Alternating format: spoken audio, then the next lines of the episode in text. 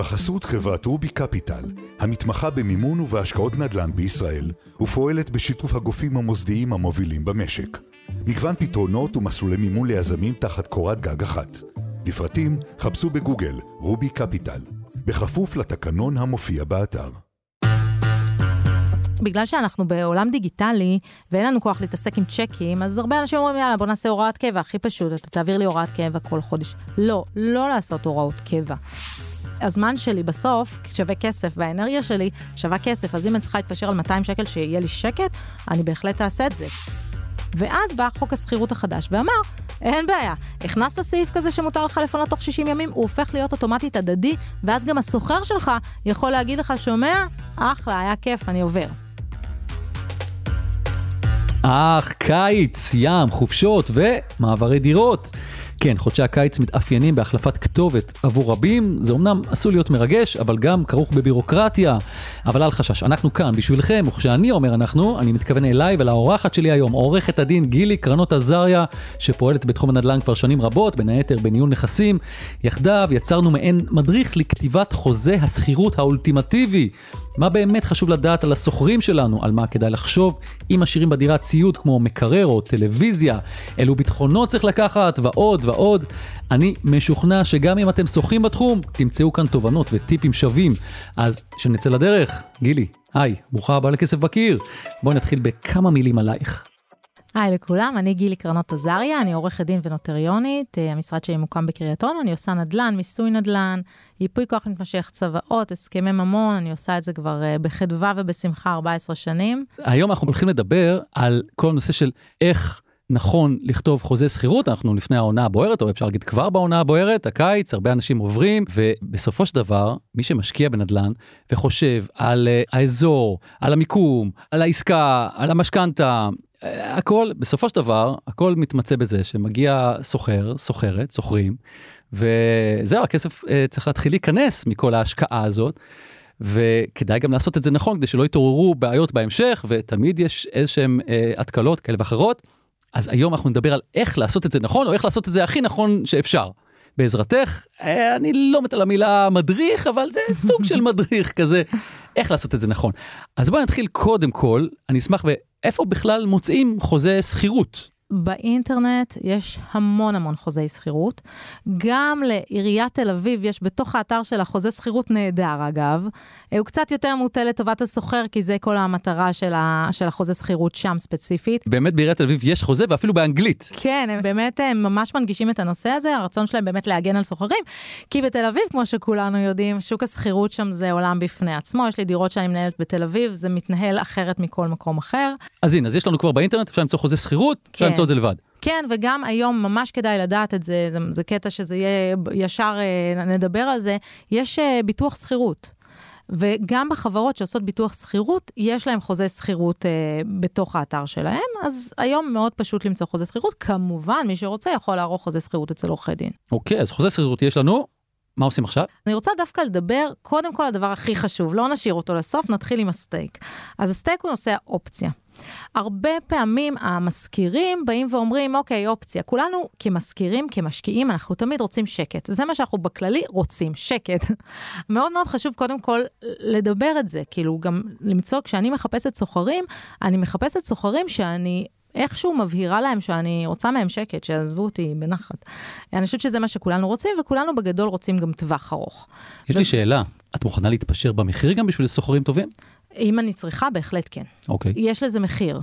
כי אם אני 14 פעמים בחודש, יש לי טלפונים מהסוחרים שלי, ואם זה סוחרים נודניקים, שהם מתקשרים אליי, שאולי תעשי לנו רשתות, לשכן שלי יש רשתות, והאסלה שלי יש לה סדק, הזמן שלי בסוף שווה כסף, והאנרגיה שלי שווה כסף, אז אם אני צריכה להתפשר על 200 שקל שיהיה לי שקט, אני בהחלט אעשה את זה. אנחנו גם רואים את זה בהשכרות חוזרות, בהערכות חוזי שכירות, אנחנו בהחלט רואים שמישהו שנותן לי שקט נפשי, אני אעריך לו, אפילו אני לא אעלה לו את השכירות, אנחנו רואים את זה אצל רוב המשקיעים. אז איך אנחנו מוצאים את הסוחרים המעולים או, האלה? אז ככה, לגבי מציאת סוחרים, אה, הטיפים שלי קודם כל להתייחס לסוחרים כלקוחות.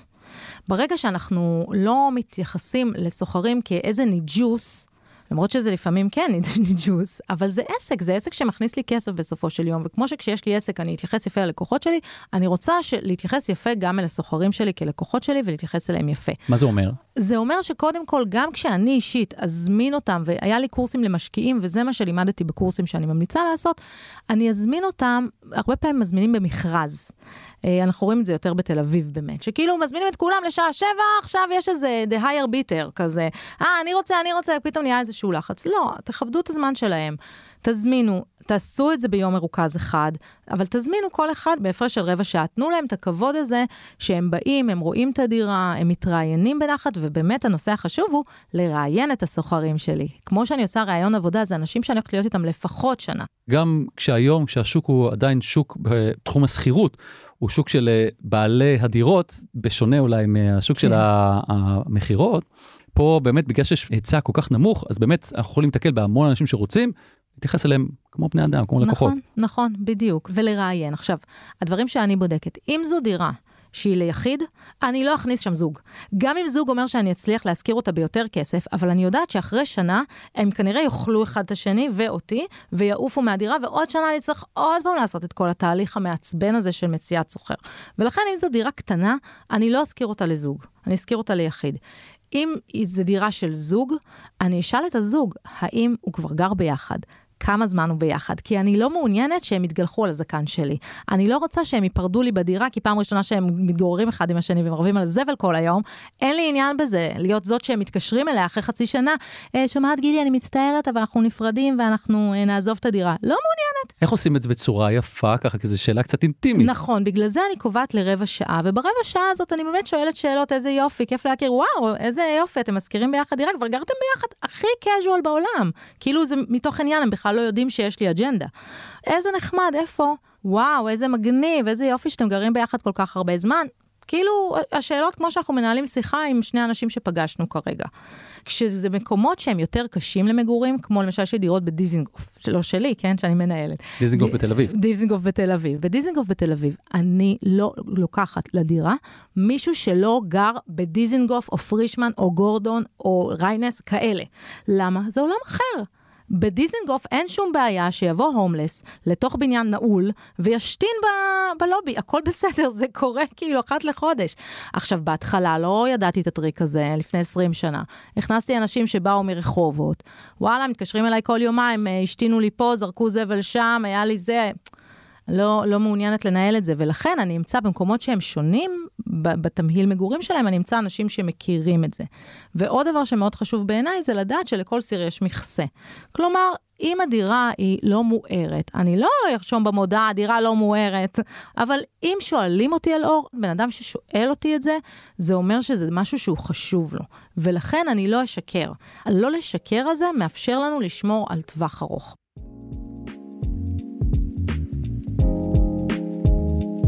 אוקיי, אז מצאנו עכשיו אה, את הסוחרים הפוטנציאליים שלנו, מה עכשיו? אנחנו חוזרים לנושא של האופציה. הדעה הרווחת היא להגיד, אני רוצה שקט, אני רוצה טווח ארוך, ולכן בוא ניתן אופציות. כשהרבה אנשים לא יודעים שהאופציה שייכת לסוחר, היא לא שייכת לי כמזכירה. ולכן היחיד שיכול לדפק מזה זה אנחנו כמזכירים, והיחיד שיכול ליהנות מזה זה הסוחר. כלומר, אם הסוחר בא ואומר לי, אני רוצה לממש את האופציה, לא משנה שהוא מירר לי את החיים כל השנה, ניג'ס לי, התקשר אליי ארבע פעמים בשבוע, אני מחויבת להאריך לו את חוזה השכירות. ולכן אני כמזכירה, תמיד אעדיף לא לתת אופציה. כל עוד אני יכולה, וזה הטיפ בעיניי הכי חשוב שתצאו מפה. אם אתם יכולים לא לתת אופציה, אל תיתנו אופציה. יש מקומות שאין להם ביקוש, וזה מקומות יותר של משפחות, למשל, דירה באשדוד, שזה למשפחה. משפחה, סביר להניח, באזור שיש פחות ביקוש, אה, לא תהיה מוכנה לעבור לדירה בלי אופציה. אז כשאין לנו אופציה, אין לנו אפשרות לא לתת אופציה, אנחנו ניתן אופציה כמובן. אבל אני גם מסבירה, וזה בדרך כלל עובד ומעביר את הגלולה המרה, כי כולם רוצים אופציה כמובן, אז אני אומרת להם, אני בחוזים לא נותנת אופציה, כי חשוב לי המערכת יחסים, חשוב לי לדעת שאנחנו מסתדרים. אז אני נותנת uh, שנה, הרצון שלי הוא שתישארו פה, אני רוצה שתהיו פה כמה שיותר. אבל בואו נראה שאנחנו מסתדרים, נראה שהכל דופק uh, טוב, ואז בכיף תישארו. אתם יכולים לראות שכל הסוחרים הקודמים שלי היו איתי שנים. חשוב לך שהחוזה יהיה לשנה, זאת אומרת, כן. זה, זה הדיפולט שלך. כן. למה בעצם? כי תמיד כשהוא לשנה, אם הוא עם אופציות, זה לא לטובתי כמזכירה. שוק השכירות משתולל. פתאום דירה שהזכרתי ב-4.5 היא שווה 6.5. עכשיו אני תקועה עם הסוחר הזה שאפשר להעלות לו רק חמישה אחוז, כי זה מה שכתוב בחוזה. לא רוצה להיות תקועה איתו. או להבדיל, מישהו שבאמת הוא נודניק נוראי, לא רוצה אותו גם לא בשש וחצי. אז כשאין לי אופציה בחוזה, אני יכולה להגיד לו, דוד, אה, מה זה כיף להכיר אותך, שיהיה לך בהצלחה בדירה הבאה, וזהו, ובזה לסיים. אז ההמלצה שלך לחתום על חוזה שכירות לשנה, כן. ואחרי זה לקראת סוף השנה לראות בדיוק. מה קורה. וטיפ חשוב לעניין הזה, לניהול החוזה שכירות שלכם, כי אנחנו מסתכלים על דירה כמו עסק, כמו שאמרתי, ובכוונה שאולי יהיה לנו כבר כמה דירות בהמשך, ויכול להיות שמי שמאזין, גם יש לו כבר פורטפוליו של כמה דירות, לשים תזכורות ביומן. כלומר, כשאני חותמת על חוזה, אני קודם כל סורקת את החוזה, יש לי תיקייה, אה, בת ים, רחוב ז'בוטינסקי, שמה לשם את הנתונים של הסוחר, אני שמה את החוזה, ושמה לי תזכורות ביומן. חודשיים לפני אני בודקת עם הסוחר, דוד, מה קורה? אתה רוצה להישאר? אז בוא נחתום על חוזה שכירות, אני מוודא שזה קורה. אני לא מחכה לשנייה האחרונה שבה הוא יכול להגיד לי, אני לא נשאר, ואז אני צריכה להתחיל לחפש סוחר. אם כבר נגענו בנקודה הזאת, אז שאנחנו מחליטים להאריך את חוזה השכירות, זה בעצם חוזה חדש, או פשוט לחתום על אותו החוזה עם שינויים מסוימים? איך עושים את זה? אז אני עושה הארכת חוזה, זה דף אחד שנקרא הארכת חוזה שכירות. אומר, כל הדברים יישארו על כנם, הכל אותו דבר, חוץ מתקופת השכירות, היא מ-23 עד 24, אה, בדמי שכירות כאלה וכאלה, זהו, כאילו מאוד פשוט.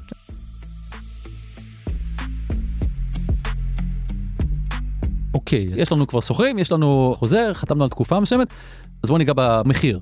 איך אנחנו קובעים את המחיר, איך לגשת לזה בכלל, לנושא הזה? המחיר כמובן נקבע לפי השוק, אנחנו תמיד נסתכל ביד שתיים. אם קנינו דירה, בדרך כלל אנחנו כבר בודקים לפני. אז אנחנו באמת מסתכלים קודם כל ממי שקנינו, בכמה הוא השכיר את הדירה, בדרך כלל כשזו דירת השקעה היא עוברת מיד ליד. אז אנחנו נראה בכמה הוא השכיר את הדירה. בדרך כלל, ממה שהוא השכיר, אנחנו יכולים עוד לעלות. אני מתקשרת לשלושה מתווכים, ושואלת אותם בכמה אפשר להשכיר את הדירה. אני אפילו לדפוק בדלת אצל השכנים, לשאול בכמה אתם משכירים את הדירה, בכמה אתם שוכרים את הדירה. לבדוק ממש נתונים אמיתיים. והמחיר שאת מפרסמת ביד שתיים, או בפייסבוק Marketplace וכאלה, מודעות ברחוב, אם עדיין מישהו עושה את זה, זה המחיר שאת רוצה, או פה יש גם איזשהו אפשר להעלות את זה טקטיקה. באיזה 300 שקל בשביל שיהיה מיקוח. אני אישית תלוי איפה. בדיזינגוף למשל בתל אביב, אני, אני רושמת את המחיר שאני רוצה, כי אני אישית לא אוהבת את ההתמקחות. זה המחיר שרשמתי, זה המחיר שאני רוצה. לא תבוא אתה, יבוא עוד עשרה אחריך, לא מישהו אחר, עשרה. במצב של היום. תל אביב זה תמיד. לעומת זאת, אה, הייתה לי דירה בקריית אונו, למשל, שניהלתי, וואלה, זו הייתה דירה רקובה, קומה רביעית, אף אחד לא רצה להשכיר אותה. פה לא יכולתי להתפנק ולהגיד... אה, יאללה, איזה המחיר. אז העליתי קצת, ואז עשינו משא ומתן, ואז הורדתי להם קצת, אנחנו צריכים לראות לפי הביקוש. כשיש אה, ביקוש נמוך, לפעמים דווקא יותר נכון, וזה עצה שנתתי למישהו לאחרונה, שלא הצליח להשכיר את הדירה, מה קורה כשאנחנו לא מצליחים להשכיר את הדירה? בדיוק כמו שאמרת, אנחנו ננסה לתכנן את סוף השכירות שלנו ליוני כזה. יוני, יולי, אוגוסט, כמובן אה, התקופה הבוערת. תמיד אני אנסה, גם אם מישהו עוזב לי באמצע, אז מי שבא אחריו, אני נותנת לו או שנה וחצי לצורך העניין, כדי שזה יסגור אותו ליוני, או שלושה חודשים. אני אומרת לו, אתה נכנס קודם כל לשלושה חודשים, ואז אנחנו עושים עוד שנה. זאת אומרת, אתה סוגר את החוזה שלו, ואז ממשיך חדש, או לא אכפת לי גם שנה ושלושה חודשים, העיקר שאני אסיים את זה ביוני, זה אחד. אה, דבר שני, זו עצה שנתתי עכשיו למישהו שלא הצליח להשכיר, דווקא תוריד את המחיר גם ביד שתיים ו- וכן הלאה, כדי שכשאני עושה חיפוש, הרי כשאני מחפש דירה, אני מחפשת עד המחיר שבו אני רוצה להגיע אליו, שתעלה בחיפוש. אל תשים יותר יקר מתוך מחשבה להתפשר, כי אתה לא קופץ לאנשים בחיפושים. ודבר שני, לפעמים אם אני לא מצליחה להשכיר את הדירה, אני אוריד מחיר, כי בינתיים אני משלמת ארנונה, אני משלמת ועד בית, הזמן שהדירה לא מושכרת, לפעמים אנשים לא משכירים את הדירה חודש, זה שוחק לי כבר את כל ה-400 שקל שכבר הייתי מורידה מלכתחילה וגומרת סיפור ולא משלמת ועד ולא משלמת ארנונה. אוקיי, okay, בוא נמשיך הלאה. איך את גובה את הכסף, או איך נכון לגבות את הכסף? וואו, שאלה מעולה. בגלל שאנחנו בעולם דיגיטלי, ואין לנו כוח להתעסק עם צ'קים, אז הרבה אנשים אומרים, יאללה, בוא נעשה הוראת קבע, הכי פשוט, אתה תעביר לי הוראת קבע כל חודש. לא, לא לעשות הוראות קבע. למה? הוראת קבע ניתנת לביטול. אלא אם כן באמת אתם עושים את זה מול הבנק בצורה מסודרת, הוראת קבע שלא ניתנת לביטול, אף אחד לא עושה את זה, ולכן לא לתת הוראת קבע, כי הוראת קבע ניתנת לביטול, הוראת קבע אני לא יכולה לתבוע בהוצאה לפועל. ואז אני צריכה לתבוע את החוזה. צ'קים אני תובעת בהוצאה לפועל. כשאני תובעת חוזה, אני תובעת בבית משפט. ואז יש בית משפט, ויש לו אה, כתב הגנה, ויש זמנים, והכל כאילו, יותר מורכב. כשזה צ'ק זה הוצאה לפועל, 20 יום יש לך לשלם, לא תשלם, יאללה, טק, טק, טק, טק, טק, מתחילים הליכים. ולכן אני תמיד אעדיף צ'קים. אם כבר דיברנו על צ'קים, אז צ'קים גם עוזרים לנו בעוד דבר, שזה הביטחונות שלנו. כל התשלומים כן. של הוועד, הארנונה, נכון, זאת החשמל. נקודה מאוד מאוד חשובה, וגם אני יכולה להגיד כעורכת דין. בעבר היו פונים אליי המון לערוך הסכמי שכירות, ואני חייבת לומר שהיום כמעט לא פונים אליי להסכמי שכירות. למה? כי באמת הכל מאוד נגיש. מתי, אבל כן, תמיד מתקשרים אליי לקוחות שלי שכן מחזיקים דירות, תגידי איזה ערבויות לתת. זאת אומרת, זאת תמיד הנקודה. שחסרה לנו במשבצת, אז אנחנו פה כדי לעשות את הסדר הזה ולתת לכם את המידע בלי שתצטרכו אף אחד. קודם כל אנחנו נרצה ערבות בנקאית או פיקדון מזומן, הכי טוב, אין אה, חבר נאמן כמו כסף מזומן, זה נכון לנו גם בשוק השכירות. ערבות בנקאית זה אומר כסף חי, כלומר, הם הולכים לבנק שלהם, שמים את, לצורך העניין, 30 אלף שקל האלה בצד, לא יכולים לגעת בהם, זה כסף שהוא לא שלהם יותר. אני מקבלת ערבות בנקאית, אני מחזיקה את הערבות הבנקאית הזאת. אם יש בעיה, אני יכולה לפרוע את הערבות הבנקאית הזאת בבנק ולקבל את הכסף. זה הדבר שהכי קשה לאנשים גם לעשות. נכון, כי זה באמת לוקח לי את הכסף מהחשבון. עכשיו, יש מקומות שאני לא אוכל לקבל פיקדון מזומן. אם יש לי דירה להשקעה בחיפה, בשכונת הדר, אני לא אקבל מאף אחד, לא ערבות בנקאית ולא פיקדון מזומן, אני צריכה להיות עם השוק. בחיפה, ב... לא יודעת, בירוחם, בדימונה, בבאר שבע, אני לא אקבל פיקדון מזומן. ואז יש לנו את האופציה של שטר חוב. שטר חוב זה דף נייר, שכתוב שאם יש חובות, עד לצורך העניין 35,000 שקלים, רשום שם את הסכום, אז אתה תשלם לי, וגם שני ערבים שלך, אם החתמנו שני ערבים. אז זה השטר חוב. היופי בשטר חוב, שהוא לא כסף חי. ואז זה פותר לי את הבעיה של לקחת מאנשים כסף. גם אני, אם אני היום שוכרת דירה, לא מתאים לי להשכיב 25,000 שקל דוגרי. ראית אותי, אני מתאימה לך, תיקח אותי עם שטר חוב, עם שני ערבים, הכל בסדר. אז זה השטר חוב. השטר חוב, מה טוב בו? א', ממליצה מאוד, אפשר בלי, אבל ממליצה מאוד, בעיניי זה חובה, להחתים שני ערבים. על השטר חוב הזה, כי יש לי, אוקיי, את הסוחר, אבל אם הסוחר פושט רגל, או הסוחר, אין לו כלום, הופכת אותו, לא נופל ממנו שקל, אני חייב, צריך גיבוי. אז זה טוב שיש לי שני ערבים. שטר חוב אני תובעת בהוצאה לפועל. עוד פעם, אני לא צריכה את ההליך המורכב של בית משפט. החוזה הוא נהדר, אבל החוזה אני צריכה לקחת אותו לבית משפט. לעומת זאת, שטר חוב, הוצאה לפועל, הליך קל. שטר חוב וצ'קים זה, זה בהוצאה לפועל. אז שטר חוב יכול, אה, כאילו, כמובן להוות חלופה לערבות בנקאית או פיקדון מזומן, ואנחנו כמובן אה, נרצה ערבות על הדירה. ואז פה תמיד מתקשרים אליי ואומרים לי, אם לא מיוצגים, הסוחר שלי שואל למה יש כפל, כי אני, הוא גם נותן לי שטר חוב, גם נותן לי ערבות בנקאית של 25,000 שקל נגיד, ותכף נדבר על הסכום, הסכומים, וגם אני רוצה ממנו ערבות, כי אמרו לי לקחת גם ערבות של שני ערבים. אז למה ולמה יש כפל? ערבות של שני ערבים בעצם באה ואומרת, אנחנו, דנה ודני, ערבים לכל חיובי המשכיר, ד... הסוחר דוד, לגילי. ואז השטר חוב שלי הוא, הוא בדרך כלל יהיה על 35,000 שקל, תלוי בסכום השכירות, בדרך כלל אנחנו נעשה את זה בכפולות של 3, אם השכירות היא 6 אז זה יהיה 18,000, אני משתדלת לא לרדת מ-25,000 שקל תמיד בכל מקרה. אבל אנחנו נעשה את זה בדרך כלל בכפולות של 3, ואז יש את הערבות, כי מה הנזקים הפוטנציאליים? תמיד אני צריכה לה, להבין מה הנזקים הפוטנציאליים, וזה מה שאני מסבירה לסוחרים ומניח את דעתם. אתה יכול לא לפנות לי את הדירה. לא פינית לי את הדירה, זה כל חודש שכירות שאין לי אותה. שנית, אני צריך לפנות לבית משפט. לבית משפט, עורך דין עולה לי סביבות עשרת אלפים שקל. קבלן ביצוע עולה לי חמשת אלפים שקל. הכל פלוס מע"מים, כן? ויכול להיות שתלשת לי את הדוד, אה, הרסת דלתות, הכלב שלך חירב שם את הבית. וואלה, זה נזקים שיכולים גם להגיע ל-100 אלף שקל בקלות. אז אני באה לקראתך. אני לא מבקשת ממך 100 אלף שקל חי. אבל אני צריכה כן לגבות את עצמי ולקחת אה, את, ה, את הגיבוי שאני צריכה כדי לדעת שאני לא נשמע נופלת. שאת אה, מכירה את זה מהחיים עצמם. מה זה מהחיים עצמם? כל, אני תמיד אומרת שבחוזה שלי כל סעיף נכתב בדם, בדם. יש לי גם סעיף בחוזה, וזה אני ממליצה לכם להכניס לחוזה, שאי אפשר להכניס בעלי חיים. למה? כי הייתה לי דירה קטנה שהזכרתי של, אה, של משקיע. הזכרתי, היה שם כלב, הוא השאיר את הכלב כל היום לבד בבית, הכלב כל היום נבח, כל היום קיבלתי טלפונים משכנים. הדירה שלך, יש שם כלב, הוא עזוב, הוא, הוא נטוש, הוא נובח, הוא מפריע. לא מעוניינת. או כלבים שמכלים את הדלתות, אנחנו רואים שהם לא, לא יצאו מהבית ואז הדלת נהרסת. אז אנחנו, ואז אם מישהו מתקשר אליי ואומר לי, שמעי וזה, אני עם שני חתולים, חמודים, מתוקים, וואלה, סביר להניח שאני אאשר, אבל שזה יעבור דרכי. דגים עוברים אותך? דגים לא, דגים כן. גם לטעות.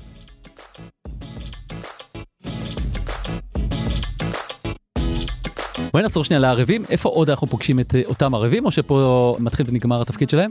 זה יהיה גם בשטר החוב, אנחנו נרצה את שני הערבים, וגם בערבות של הדירה. בעצם הערבות דירה אומרת, אנחנו ערבים לכל חיובי החוזה. זה אומר שהם לא מוגבלים רק לסכום, כמו שאמרנו, אלא ממש כל דבר. ומה הם צריכים להציג לנו? זה נקודה שאמרתי לעצמי שנדבר עליה, ושם יש לי הסתייגות. בעיקרון אנחנו רצוי שנבקש אה, דפי חשבון. כי אם אני לוקחת שני ערבים, הרי למה אני לוקחת ערבים? כדי שאם הוא חדל פירעון, אין לו גרוש על התחת, סליחה על הביטוי, אני רוצה שהם יהיו הכיס שלי. אבל אם אני לא בודקת uh, דפי חשבון, אז מאיפה אני יודעת? אולי הם בכלל פושטי רגל, אני לא יודעת. אז בעיקרון רצוי לקחת דפי חשבון. אני חייבת לומר שלי אישית, כגילי כבן אדם, כעורכת דין, אה, כן, תיקח אה, דפי חשבון.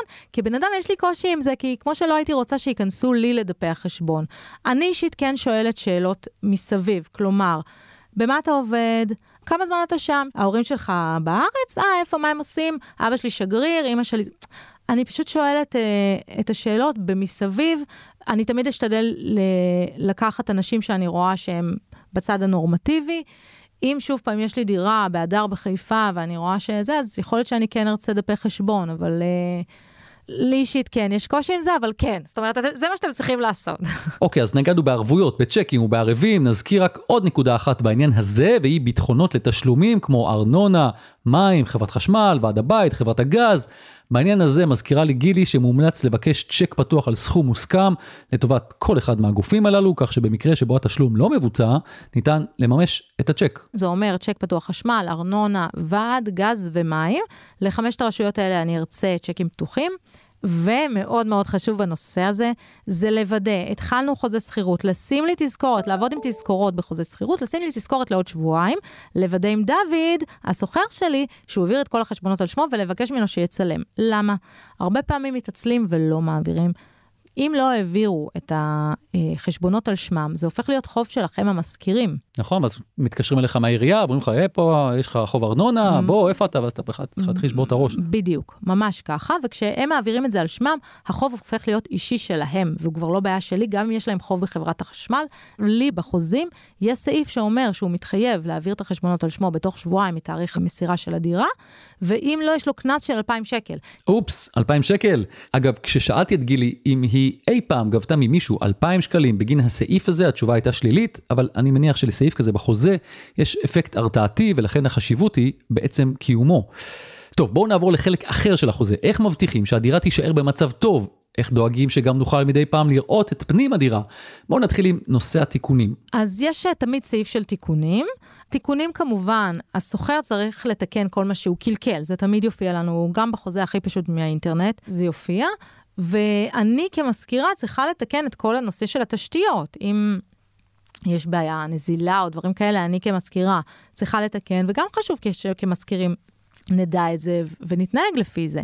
בנוסף, אני מכניסה תמיד סעיף בחוזה שאומר שאם יש ליקויים שיכולים להחריף, הם מחויבים להודיע לי. זה גם נכתב בדם, כי הייתה לי סוחרת מדהימה, מדהימה, מדהימה, לא התלוננה בחיים על כלום. אחרי חמש שנים באתי אליה עוד פעם להאריך אה, חוזה שכירות, ולא הייתי בדירה חמש שנים. ופתאום אני רואה שיש שם נזילה מהגהנום, אני לא יודעת איך היא חיה שם, נפל הטיח מהתקרה, היא בחיים לא התלוננה על כלום. זה לא טוב לי כמזכירה, כי הנזילה הזאת, אם היא הייתה אומרת לי לפני ארבע שנים כשהיא התחילה, הייתי מתקנת אותה ב-500 שקל וגומרת סיפור. הנזילה הפכה לאירוע של 8,000 שקל. ולכן, אני רושמת בחוזה שאם יש ליקויים שיכולים להחריף, כגון נזילות וכדומה, הם אה, מחויבים להודיע לי, כי אני כן רוצה להיות עם יד על הדופק על הנכס שלי. הם כמובן מחויבים, זה תמיד רשום בחוזה, הם מחויבים לשמור על הנכס, לשמור על שלמותו, אה, על שקט, לא להפריע לשכנים, זה גם מאוד חשוב. ואם יש ליקויים, להודיע לי, לא לעשות, וזה גם בחוזה שלי וגם בדם, לא לעשות שום תיקון שהוא בעיקרון על, המזכיר, בלי להודיע לי ובלי שאני מאשרת את התיקון. ולעניין הזה, עוד טיפ מאוד uh, חשוב ופרקטי, זה אני ממליצה באזור שאתם משכירים בו דירה או דירות, שיהיה לכם איש מקצוע. אז כדאי לעשות גם אולי סיור עם השוכרים לפני שנכנסים לדירה, להראות להם הנה פה, זה התשתיות שיש. זה הדוד, ככה מפעילים אותו, פה יש איזשהו ליקוי, שנראה את זה בעיניים לפני? ממש ממש ככה, הכל עניין גם של שקט נפשי. כשהוא כבר מקבל מפתח לדירה, להראות לו את המערכות, להראות לו איפה השיבר של המים, איפה חשמל. לא תמיד, אגב, אנחנו כמשקיעים יודעים את זה, ואם לא יודעים, אז לדבר עם הוועד, הוועד תמיד ידע. לתת את הטלפון של הוועד. בואי נדבר על הנושא של אה, הזכויות שלי כבעל הנכס, להיכנס לדירה, שיהיה לך מפתח.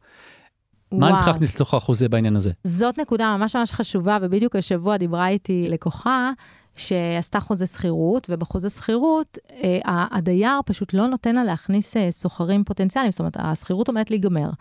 היא לא מצליחה להכניס אה, סוחרים פוטנציאליים לדירה. אז זאת נקודה מאוד חשובה להכניס בחוזה, שאחד משניים, או שאני יכולה להכניס סוחרים פוטנציאליים או קונים פוטנציאליים. שימו לב שגם יכול להיות שתרצו למכור את הדירה הזאת, אז ממש לשים לב לזה, שאם אני רוצה להכניס סוחרים פוטנציאליים או, או קונים פוטנציאליים, אני יכולה לעשות את זה פעמיים בחודש בתיאום מראש, או אה, לחילופין, אם נגיד זה רק בחודש האחרון, אז ארבע פעמים בשבוע בתיאום מראש, או שלוש פעמים בשבוע בתיאום מראש, כי כשיש לי שיתוף פעולה, הכל בסדר, זה לא, אף אחד לא זוכר מה כתוב בחוזה. הבעיה מתחילה כשאין שיתוף פעולה, ואותה לקוחה הלכה לחוזה שהיא הורידה מהאינטרנט ובדקה מה רשום שם, ואין התייחסות למספר הפעמים, רק רשום שהוא צריך לאפשר בתיאום מראש. אוקיי, מה היא תעשה? תתבע אותו. אוקיי, ומפתח? להשאיר לעצמנו מפתח. כן, מפתח ממש ממש חשוב. בדרך כלל יהיה לנו בחוזים, אבל אני תמיד מכניסה סעיף, כי זה כבר קרה לי גם, שאם אתה מחליף צילינדר, אתה מחליף מפתח, אתה חי... מחויב לתת לי עותק של המפתח הזה תוך שבעה ימים מהיום שהחלפת. חשוב. מאוד, מאוד. עולה עניין של ציוד שאני שם בדירה. יש דירות שלפעמים מרועטות ויש דירות שלא מרועטות. מצד אחד יש אנשים שמאוד מאוד uh, כיף להם לבוא לדירה מרוהטת. מצד שני, פעם uh, מישהו חכם אמר לי, תקשיב, ברגע שאתה משכיר דירה עם ציוד אז זה חלק מהדירה. עכשיו מתקלקלת הטלוויזיה, זה כמו המזגן, אתה צריך גם לתקן את הטלוויזיה. איך אנחנו צריכים להתייחס לנושא של הציוד שאנחנו משאירים בדירה? זה ממש חשוב להבהיר בחוזה בדיוק מי אחראי למה. כשאנחנו שמים ציוד בדירה, אז לרשום בדיוק מה נשאר בדירה, כי אנחנו כמזכירים לא נזכור את זה עוד חמש שנים. הדייר החמישי שמגיע כבר ישאל אותנו מה נשאר בדירה, נסתכל על הדירה ולא יהיה לנו מושג מה שלנו, מה של הסוחר, ולכן לרשום בדירה, בדירה נשאר א', ב', ג', ולרשום מי אחראי למה. למשל, החוק השכירות שהוא יצא והוא טוב לסוחרים דווקא, יש בו דבר אחד שהוא דווקא פחות טוב לסוחרים, והוא תיקון שאומר, תיקונים קלי ערך יחולו על הסוחר. כלומר, כמו שאמרתי, נגיד מי שהתקשרה אליי שיש לה סדק באסלה, אסלה עולה 50 שקל, לכי תחליפי אסלה. זה תיקון קל ערך. אותו דבר, הרבה פעמים עכשיו אנחנו מכניסים כבר את המילוי גז למזגן, כבר מתייחסים אליו כתיקון קל ערך. אז אם המזגן לא חל עליי, אני ארשום את זה בחוזה. תיקון המזגן מכל סוג יחול על הסוחר, זה לא המתווה הרגיל. ולכן אם זה המצב, אתם תצטרכו גם למצוא סוחר שזה מתאים לו. ולמשל, אני פעם החזקתי מקררים בדירות. ופשוט הוצאתי את כל המקררים, כי המקררים כל הזמן התקלקלו לי, ומצאתי את עצמי אחת לשנה משלמת 400 שקל על מקרר. והיה איזה מקרר אחד שהשארתי, ורשמתי בחוזה, המקרר נשאר לשימושו של הסוחר. ככל שהמקרר יתקלקל, הסוחר יכול לתקן אותו על חשבונו, או להוציא אותו מהדירה לפי שיקול דעתו.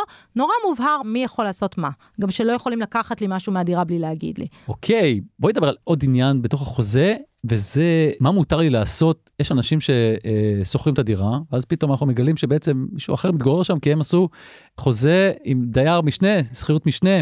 איך להתייחס לזה בחוזה עצמו? בחוזה ממש ממש חשוב שיהיה רשום שהשכירות לא ניתנת להעברה לאחר, היא זכות שימוש ייחודית לסוחר הזה. הוא לא יכול להעביר לאף אחד את הזכות הזאת, והוא יכול להשתמש בזה אך ורק למגוריו, כדי שיהיה ברור שלא ינוהל שם עסק. תגידי, אם דיברנו קודם על ערבויות מתי אני מפעיל את הערבויות האלה? אז את הערבויות, קודם כל אנחנו ניתן לשוכר אפשרות. כלומר, אם נגיד שוכר לא שילם, כאילו הצ'ק שלו חזר.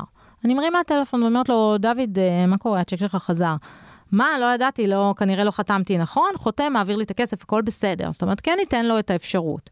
אבל אם אנחנו רואים שזה חוזר והוא לא מכניס עוד פעם את הכסף, או באמת לא העביר את החשבונות על שמו, או מפריע לשכנים באופן קבוע בצורה שהיא בעייתית, וזאת איזושהי הפרה בחוזה, אז אנחנו באמת, אה, קודם כל, אם צריך להפעיל את הערבויות, אנחנו נפעיל, אבל במקביל גם נפעל להוציא אותו מהדירה. כי בעצם, אם למשל, סתם יש חוב בחברת חשמל, ויש לי צ'ק פתוח לחברת החשמל, באמת מילאתי, יש חוב של 7,000 שקל. מילאתי בצ'ק 7,000 שקל, הפקדתי לחברת החשמל, סיימתי, אבל עכשיו אני לא מחזיקה את הערבות הזאת. ולכן אנחנו, ברגע שיש הפרה, אנחנו כן נשתמש בערבות, אבל כבר נפעל גם להוציא את הסוחר, ולפעול להוציא את הסוחר זה אומר פנייה לבית משפט. זה הליך uh, שלוקח זמן, לא המון זמן, כי יש הליכים מקוצרים, אבל זה עדיין לוקח זמן. נשמע לי הליך לא נעים גם. הליך מאוד לא נעים וכרוך בהרבה הוצאות. טוב, אנחנו מתקרבים לסיום, אבל גילי מסמנת לי כאן שנשארו לה עוד כמה טיפים אחרונים בשק, אז מה עכשיו? אה, מועד העברת התשלום החודשי, צודקת. לכאורה זה טכני, אבל גילי מסבירה לי שגם פה צריך תשומת לב לפרט חשוב שקשור לתזרים החודשי שלנו. אז קודם כל זה באמת נתון להחלטת הצדדים, וזה מאוד תלוי בנסיבות ובאילוצים שלהם, אבל קודם כל אני אסתכל על עצמי כמזכירה מה אני צריכה. בדרך כלל כשיש לי דירות השקעה תהיה עליה משכנתה, לרובנו יש. אז אנחנו נסתכל מתי הירידה של המשכנתה, אם המשכנתה שלי יורדת בעשרה לחודש, אני ארצה לקבל את הצ'ק בחמישה לחודש, אם אפשר, כדי שיהיה לי כיסוי למשכנתה. ולכן אנחנו כן נשים לב מול הסוחר. עכשיו, הסוחרים בדרך כלל ירצו את זה לעשרה לחודש, כי זה המשכורת שלהם. אז כאילו, סביב הדבר הזה לרקוד. אז יכול להיות שאם יש לי סוחר שמשלם לי בעשרה לחודש, אני אעשה את הורדת המשכנתה שלי בחמישה עשר לחודש. לסנכרן, מאוד חשוב לסנכרן את הלוח תשלומים שלכם, את מתי אתם מקבלים את הכסף, מתי יורד לכם הכסף. והנה עוד סעיף שלרוב מופיע בחוזה השכירות הסטנדרטיים, אבל גילי מחדשת לי לגביו, וזה הנושא של הודעת הפינוי המוקדם. שימו לב שאם הסעיף מופיע בחוזה, אז הוא דו צדדי, זאת אומרת, לא רק לבעל הדירה יש זכות להודעה מוקדמת של חודשיים, אלא גם לשוכרים. בדיוק. עכשיו, יש, זה, זה גם חוק השכירות החדש שינה את זה. מה היה? אני, למשל, כמזכירה, רוצה את האפשרות להעיף את השוכר שלי מתי שאני רוצה, כי לא בא לי, כי השכירות עלתה, כי בא לי למכור, לא יודעת כי מה. אז אנשים מכניסים סתם לחוזה, אפשר לפנות את השוכר אה, בהודעה של 60 ימים מראש. שזה אגב בעיניי כמזכירה דווקא סעיף שהוא לא פרי, כי צריך להסתכל על השוכר. השוכר הוא לקוח, הוא בן אדם. הוא קנה ספה שרק הספה הזאת מתאימה לסלון הזה, הוא קנה וילון שמתאים לדירה הזאת, הוא הולך ומשקיע כספים, הוא עשה הובלה ב-4,000 שקל, הוא העביר את החשבונות, ואז אני מודיעה לו שהסתיים, הוא לא הבין את זה כשהוא חתם על החוזה הזה. ולכן בואו אנחנו גם נהיה הוגנים. בואו אנחנו לא, לא נתנהג בצורה שהיא כוחנית והיא תואמת את המצב בשוק, אבל בואו נתנהג כמו שהיינו רוצים שיתנהגו אלינו כסוחרים. ואז בא חוק השכירות החדש ואמר, אין בעיה, הכנסת סעיף כזה שמותר לך לפנות תוך 60 ימים, הוא הופך להיות אוטומטית הדדי, ואז גם הסוחר שלך יכול להגיד לך, שומע? אחלה, היה כיף, אני עובר. בעניין הזה, אולי כדאי להזכיר עוד איזשהו עניין, אנחנו נמצאים היום בתקופה שהתחדשות עירונית זה דבר שקורה כבר בהרבה מאוד מקומות, וצריך לזכור שאם הבניין נמצא בתהליך של התחדשות עירונית, אז לקראת סוף הדרך ירצו לפנות אותנו משם, ואז צריך סעיף שמדבר על שלושה חודשים מראש שאפשר לפנות את השוכרים, ובאופן אישי אני יכול להגיד, כדאי להגיד אה, לשוכרים מראש, חבר'ה, אנחנו נמצאים בתוך תהליך, לא להסתיר את זה מהם. מדהים. שידעו את, את העניין הזה, זה חשוב מאוד. מדהים, זה ממש ממש חשוב, באמת, זה, זה, אנחנו באמת, זה העולם שאנחנו נמצאים בו, וזה יכול לקרות כל הזמן. ממש יש סעיף שאומר, כאילו, כי אנחנו כמשכירים, כבעלי נכס, מחויבים בהסכם התמ"א לפנות את הדירה כשמודיעים לנו. ולכן באמת מאוד חשוב להכניס את הסעיף הזה שאפשר לפנות אותם אם צריך. ו- וכמו שאמרנו קודם על השקיפות ועל כל סיר יש מכסה, להודיע על, ה- על הדבר הזה, ולא, שלא יהיה להם בהפתעה. אוקיי, okay, רצית להגיד עוד משהו על חוק השכירות? על uh, מס שכירות, כן. מס שכירות. Uh, זה נושא שהרבה פעמים uh, אנשים לא יודעים וכאילו מופתעים, הם כזה כאילו... מה, יש מס על הדבר הזה? גם פה המדינה נכנסת. זה עסק, כן, אז זהו, אז המדינה לוקחת מאיתנו איפה שרק אפשר. אז גם פה, יש מס על שכירות מעל, היום, בשנת 2023, זה מעל 5,470 שקלים. יש זה משתנה מס, משנה לשנה. בדיוק, מש... בדיוק. קודם כל, אנחנו צריכים לדווח את זה בינואר עבור השנה הקודמת. זאת אומרת, בסוף השנה נדווח על השנה שעברה. יש לנו מסלול שרובו, רובם בוחרים במסלול הזה שזה 10% מס, יש לנו עוד מסלולים, אבל לרוב, אני ממליצה, אגב, ממליצה לשמוע את הפרק שלך עם שי אהרונוביץ', יש אה, פרק על מיסוי מרתק, מרתק, מרתק. פרק 22 שלנו. אתה זוכר את המספר? ברור, פרק? ברור. וואו. אז כן, ממש ממליצה לשמוע את הפרק הזה, הוא פרק חובה לכל משקיע, כי הוא מכיל את כל הנושא של המיסים בכלל. מס שבח, מס רכישה, איזה קבלות לשמור, איזה קבלות אין לכם טעם לשמור. פרק כאילו מושלם. אגב, מאז ושם... לנו עוד, uh, עוד פרקים על מיסוי, פרק 47 עם אלה לוי ויינריב, שפגשת אותה פה לפני שנכנסנו. אז את זה אני אלך לשמוע עכשיו. אולפן, uh, והיה עוד פרק, ממש לאחרונה, עם עורך דין הראל פרמנוטר, אז יש לנו לא מעט על מיסוי. ממש מומלץ לשמוע, כי שם זה באמת באריכות על נושא המיסים, אבל על, על זה מס שכירות בעצם אנחנו נצטרך לדווח, חשוב מאוד, אפילו בפרק הזה גם שי אהרונוביץ אומר, שאם uh, הם רואים שיש למישהו נכסים והוא לא מדווח להם על שכירות, הם פונים אליו כבר. אנחנו לא רוצים שרשות המיסים תפנה אלינו. אז כן לדווח, כן לראות איזה מסלול מתאים לכם, בדרך כלל זה יהיה 10% שכירות. עוד uh, דבר חשוב זה ביטוח דירה. גם אם אין לכם משכנתה, ממליצה לעשות ביטוח מבנה. ברוב חוזה השכירות רשום שגם השוכר צריך לעשות uh, ביטוח uh, תכולה, שיעשה, זה תמיד טוב, אבל לנו יש ביטוח מבנה.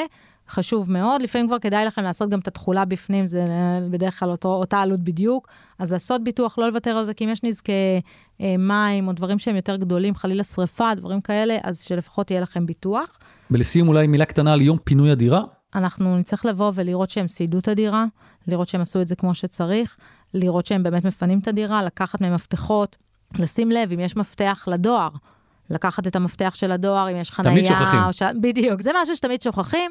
אז את המפתח לדואר, אם יש שלט לחנייה, שלטים של המזגנים, לבדוק שהם נמצאים והם במקום, לראות שהדירה באמת אושרה בלי אה, נזקים והכול אה, פיקס.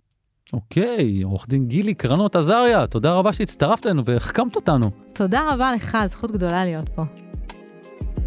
וואי וואי, הבטחתי או לא הבטחתי שתצאו מכאן עם שלל תובנות? רגע, אנחנו עוד לא מסיימים כי פרשן הנדל"ן הבכיר של גלובס, אריק מירובסקי כבר כאן בפינת הפרשנות שלנו. אהלן אריק. היי. אריק, בפרק הקודם שלנו הייתה לנו שחקנית מחליפה בפינה, אבל הנה אתה שוב איתנו. אמ, שמעת את גילי, אשמח לשמוע על תובנות שאתה צברת, אולי גם לאורך השנים, בנוגע ליחסי שוכרים ומשכירים.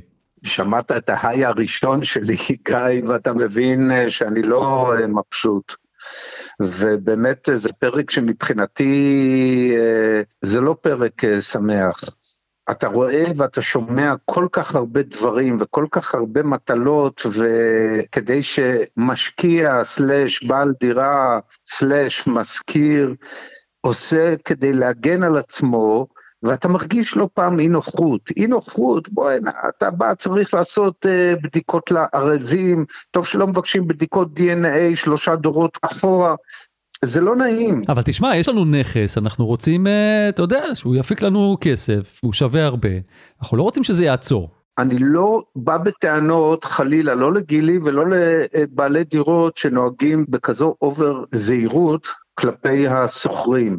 הם בעלי ניסיון, הניסיון לא טוב הרבה פעמים, וכמה שאנחנו שמענו בשנים האחרונות את הסוחרים מתלוננים על בעלי הדירות, יש גם תיק מאוד מאוד עבה של בעלי הדירות כנגד השוכרים, והבעיה הכי גדולה, והיא זו שיוצרת הסכמים מהסוג הזה שאנחנו שמענו עליו, זה מחסור חמור ברגולציה בכל הקשור ליחסי שוכר-משכיר במדינת ישראל.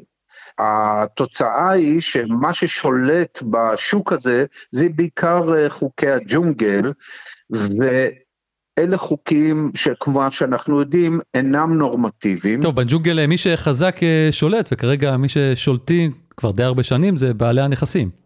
נכון, הם שולטים, אבל גם הסוחרים יכולים לעשות לא מעט טרור ולהקשות לא מעט את החיים על בעלי הנכסים, ואם הם עושים את זה במיוחד בתקופה הזאת שמחירי השכירות עולים והתשואות קטנו לפחות עד לתקופה האחרונה, אז הנזקים שהם יכולים לעשות לבעלי הדירות משמעותיים הרבה יותר מאשר בעבר. לכן אי אפשר לנפנף בדגל הזה של אני בעל דירה ואני רוצה להגן על, נכון, אתה צריך להגן, אבל יחד עם זה, אתה צריך גם להקשיב לצד השני ולהתנהל במקצועיות, במקצועיות זה גם לתת שירות טוב. גילי השוותה את המצב של אה, בעל דירה ושוכר כאל נותן שירותים או כאל לקוח. נכון. וכמו שאנחנו יודעים ביחסי אה, נותן שירותים או מוצרים ללקוח, צריכים להיות יחסים טובים לשני הצדדים. לכן החוק הוא לא הכל, ואם אתה רוצה לדבר טיפונת באמת על קצה המזלג על החוק, וגם החוזה הוא לא הכל. תגיד, במצב הנוכחי, שאתה אומר שהחוקים הקיימים והרגולציה, או בעצם אי הרגולציה, אתה רואה מישהו בכלל בממשלה שיש לו איזשהו אינטרס או רצון לקדם איזושהי הסדרה בתחום הזה? אני לא רואה מישהו בממשלה שבכלל ער למה שקורה בשוק הדיור כיום.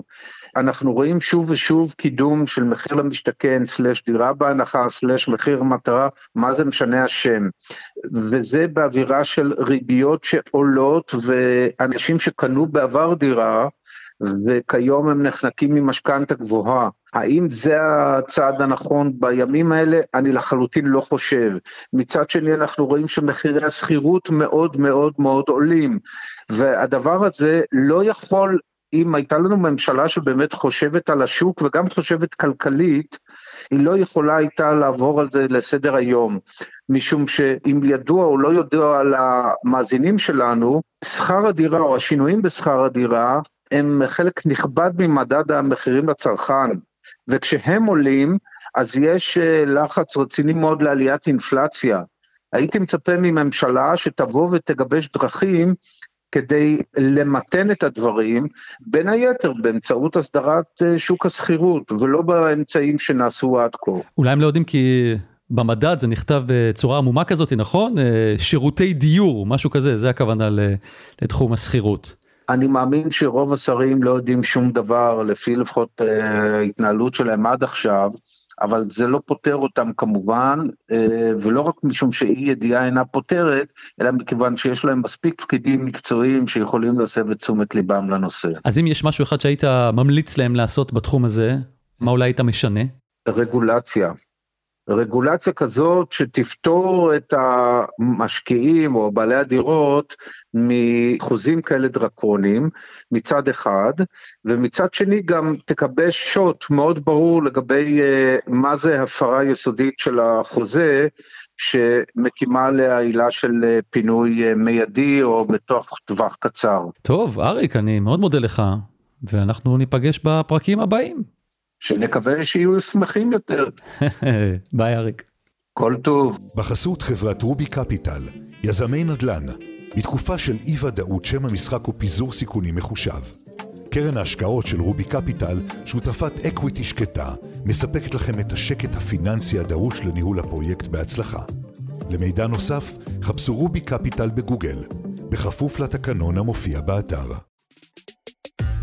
זהו, עד כאן הפרק שלנו להיום, ואם זה לא הספיק לכם, אני מזכיר שיש לנו כבר קרוב ל-100 פרקים נוספים אי שם ברחבי אפליקציות הפודקאסטים.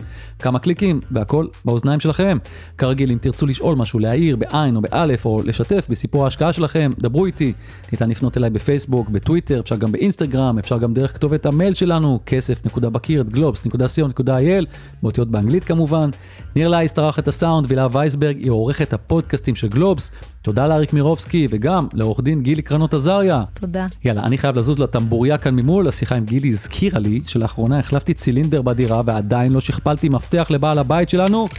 אולי בגלל זה הוא מחפש אותי וגם שלח מכתבים, עורך דין שעדיין לא פתחתי, או שלא. אני גיא ליברמן, ביי.